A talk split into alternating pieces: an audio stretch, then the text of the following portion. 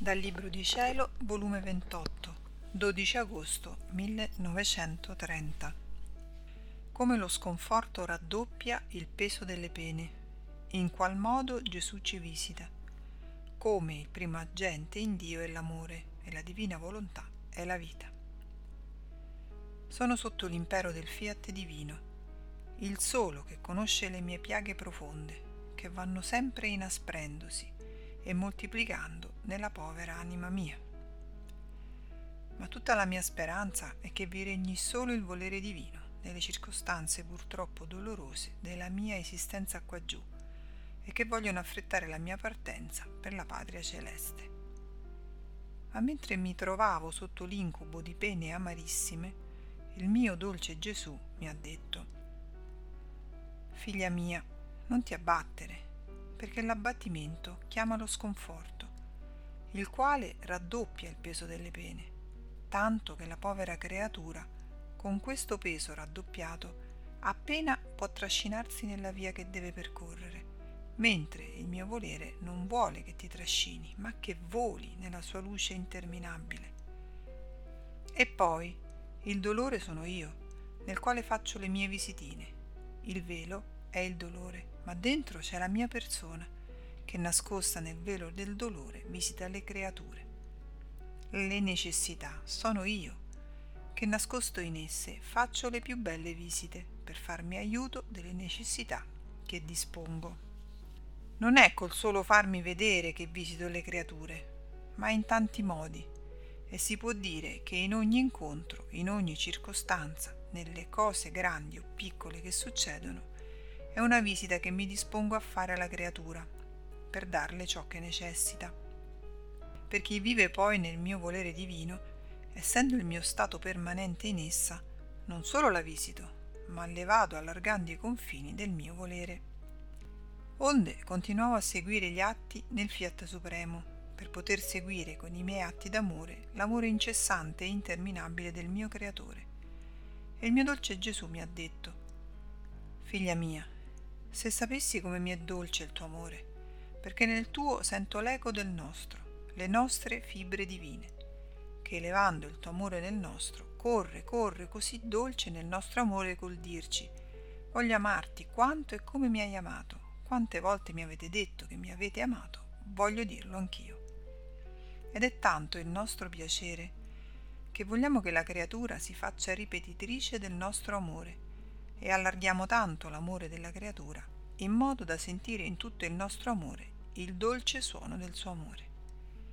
Molto più che in tutto ciò che abbiamo fatto per le creature, il primo movente, il primo atto è stato l'amore. E siccome il nostro amore sarebbe stato come fuoco senza luce, senza la nostra volontà, ed essa sarebbe stata come luce senza calore, senza il nostro amore, perciò quello che ha dato vita al nostro amore è stato il fiat. Quindi quello che si mosse fu l'amore, ma quello che diede e dà vita a tutto è la nostra divina volontà. Ecco perché chi vuole trovare la vera vita deve venire in essa, nella quale troverà la pienezza del nostro amore e l'anima acquisterà le prerogative del nostro amore, che sono amore fecondo, amore che sorge, amore che tutto abbraccia, amore che tutto muove in amore, amore insuperabile e senza termine, amore che tutto ama e conquista.